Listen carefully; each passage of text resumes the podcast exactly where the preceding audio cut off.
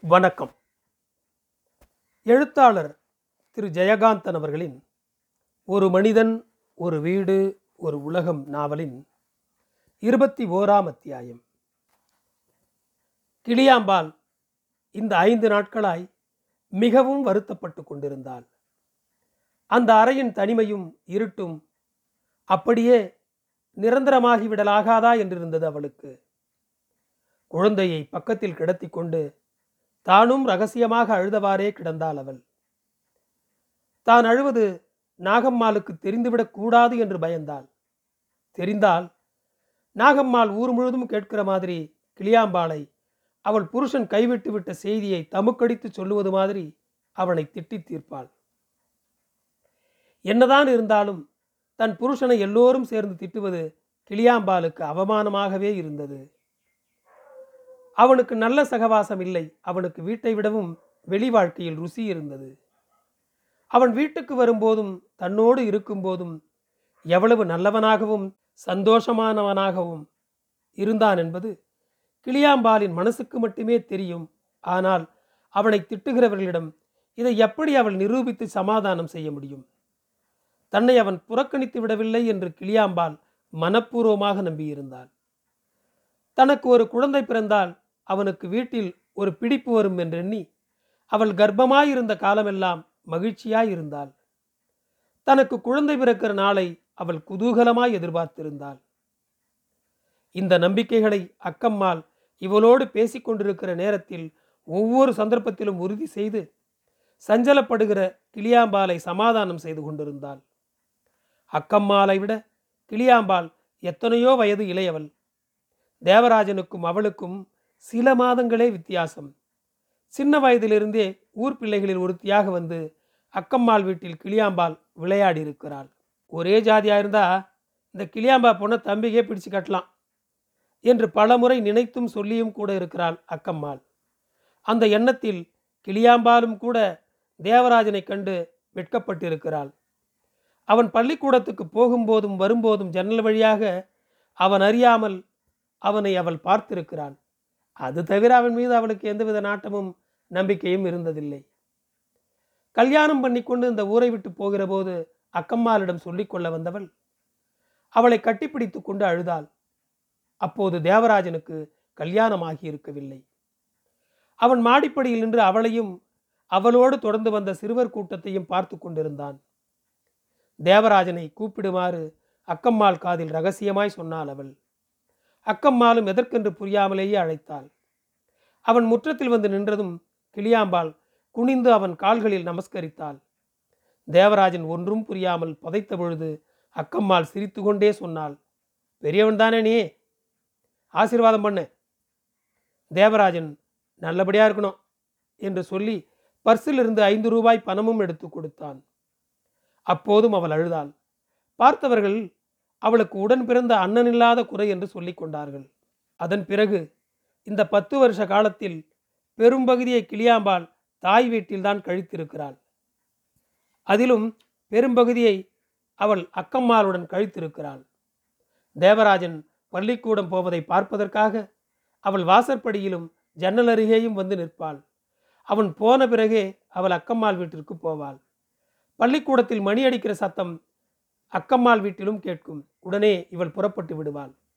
சில சமயங்களில் தெருவில் தேவராஜன் எதிர்ப்படுவான் அப்போதெல்லாம் அவள் அவனை ஏதாவது பரிகாசம் செய்வாள்.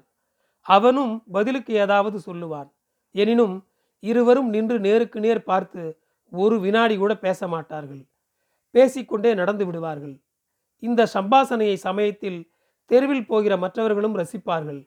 அவர்களுக்கும் இவர்களை அண்ணன் தங்கையாய் பாவித்து இந்த பரிகாசத்தில் கலந்து கொள்வார்கள். அவனை பார்ப்பதும் அவனோடு ஏதாவது ஒரு வார்த்தை பேசுவதும் நிகழ்கிற நாளில் அவளுக்கு எல்லா கவலைகளும் மறந்து போகும். அதே மாதிரி அக்கம்மாளை ஒரு நாளைக்கு பார்க்காவிட்டாலும் அவளுக்கு வாழ்க்கையே அவலமாக இருக்கும். இந்த உணர்ச்சிகள் எல்லாம் இவளுக்கு தன் புருஷனை விட்டு இந்த ஊருக்கு வந்து தாய் வீட்டில் கழிக்கிற தனிமையின் போதுதான் ஏற்படும். கிளியாம்பாலுக்கு தன் புருஷனின் மீது அளவற்ற காதல் உண்டு. அவனுக்கும் அதேபோல தன்மேல் உண்டு என்று நான்கு நாட்களுக்கு முன்பு வரை அவள் நம்பிக்கொண்டுதான் இருந்தாள். அன்றைக்கு விடியற்காலையில் வண்டி கட்டி கொண்டு அவனை அழைத்து வர மணியக்காரர் தானே போய் பத்து மணிக்கெல்லாம் திரும்பி வந்து அவன் மத்தியானத்துக்கு மேலே வரானான் என்று ஒருமையில் சொன்னபோதே அவர் வரப்போறதில்லை என்று புரிந்தது கிளியாம்பாலுக்கு.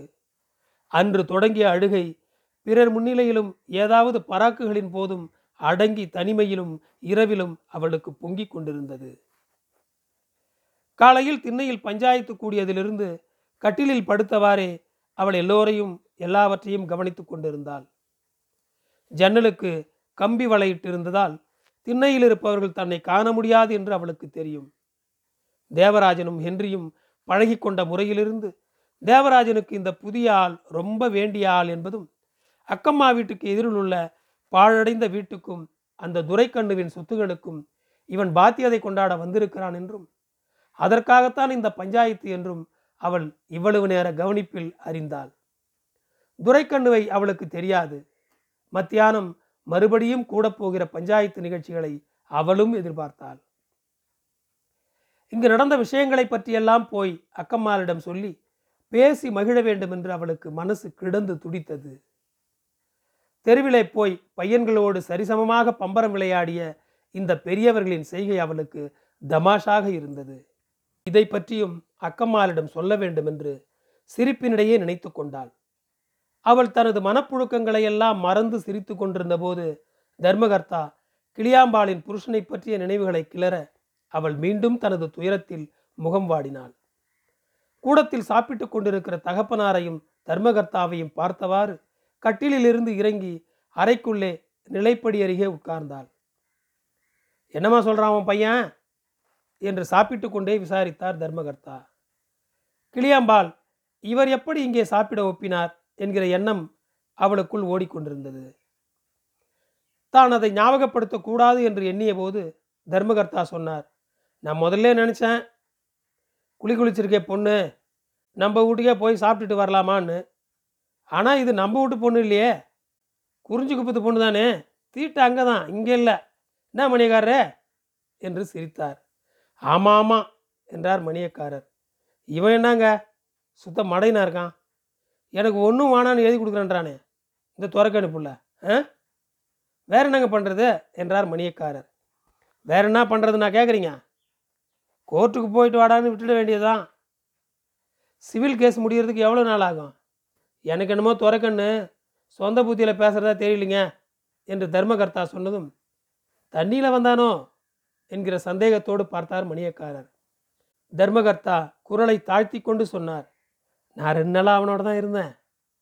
அவனுக்கு சிவன் சொத்தில் இருக்கிற நாட்டம் வேறு எதுலையும் இல்லைங்க. பீடியில் வச்சு சுற்றி சுற்றி அதையே அடிச்சுக்கிட்டு டீ குடிச்சிடுறான். சாப்பாடு கூட வேலை வேலைக்கு சாப்பிட்றதில்ல. ரெண்டு நாள் நான் போய் மாட்டிட்டு கஷ்டப்பட்டேங்க ஆனால் சும்மா சொல்லக்கூடாது. எனக்கு நேராக நேரத்துக்கு எல்லாம் வாங்கி கொடுத்து உபசாரமெல்லாம் பண்ணான். அதில் என்னங்க பிரயோஜனம்? இப்போ நீங்களும் கூட உட்காந்து சாப்பிட்றீங்க. இதுக்கு தான் நான் இங்கேயே சாப்பிட்றேன். இல்லாட்டி சாப்பாடா பெரிய விஷயம். ஒரு வேலை கூட என் கூட குந்தி சாப்பிட்லிங்க அவன். அப்புறம் தான் தெரிஞ்சுது விஷயம் அப்படின்னு. என்ன அது? கஞ்சாவா? என்றார் மணியக்காரர். தர்மகர்த்தா தலையசைக்கவும் மணியக்காரர் சிரித்தார். அது என்னங்க பண்ண போகுது? சோம்பேறி போதை இல்லாத என்று அலட்சியமாக கூறி இலையை மடித்துவிட்டு தர்மகர்த்தாவுக்காக உட்கார்ந்திருந்தார். சரி நீங்கள் எழுந்து கையெழும்புங்க என்றார் தர்மகர்த்தா.